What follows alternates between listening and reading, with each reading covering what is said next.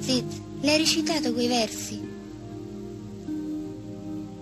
Sì, e lei mi ha risposto con quest'altri versi. Chi ama deve nascondere il proprio segreto e rassegnarsi. Egli ha cercato di rassegnarsi, ma non ha trovato altro in sé che un cuore disperato dalla passione. Domani mattina, quando la lasci, recita i versi che ho detto ora. Hai capito? Sì, sì. Egli ha cercato di rassegnarsi, ma non ha trovato niente di più in sé che un cuore disperato dalla passione, amore. Se egli non trova la rassegnazione, per lui non c'è altro di meglio, forse, che la morte. Azizza! Tieni. Glielo hai detto i miei versi? Sì, e lei mi ha risposto, se non si rassegna la cosa migliore per lui è la morte. Noi abbiamo udito e obbedito, e quindi ora moriamo. Saluta per me colei che ha impedito il mio amore.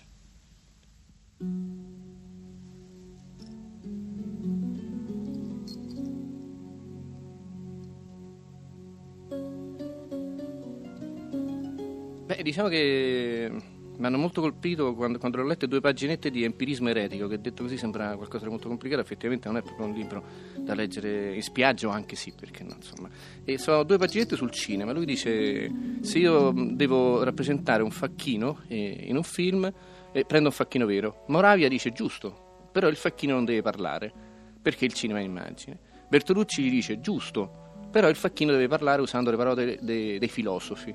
E Pasolini si chiede in maniera, per, questo dico molto attuale, perché non, non, particolarmente ideologica, si chiede ma perché questa paura del naturalismo non nasconde forse una paura della realtà? Perché insomma questo proletario non può parlare con la voce sua? E lui dice, per me il facchino deve parlare, però è un facchino morto, perché quando una persona muore si compie una sintesi e di tutte le cose che, che, è, che, è, stata questa persona, eh, che ha detto, che ha fatto, e, e rimane solo qualcosa che, che, rappresenta ancora questa persona.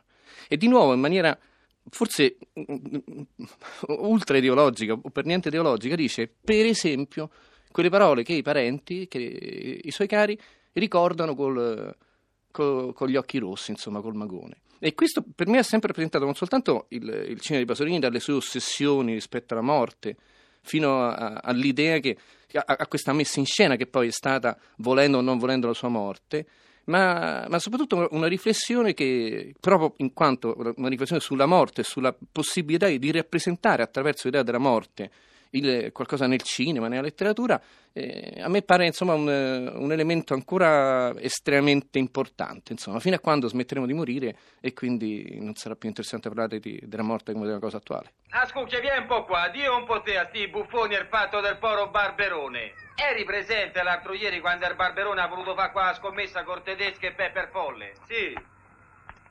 Ha detto che lui si sarebbe mangiato un chilo di patate e una sporta di cachì e che dopo un quarto d'ora si faceva il bagno e non gli faceva niente. Sì, beh. Però Pepper Folle gli ha detto che lui si doveva attraversare tutto fiume. Andà e tornà, e non solo entrare dentro e uscire fuori.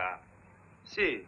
Ah, non è morto per indigestione quello, è morto per la stanchezza. Ma quando l'attraversava mai fiume quello? Ma falla finita, ignorante. Non lo sai che quando uno ha mangiato il bagno non se lo può fare? More. Non lo sai che la reazione dal caldo al freddo ferma tutto l'apparato digerente, ferma la reazione del sangue e buonanotte ai suonatori. Stanotte ho perso tutti i soldi.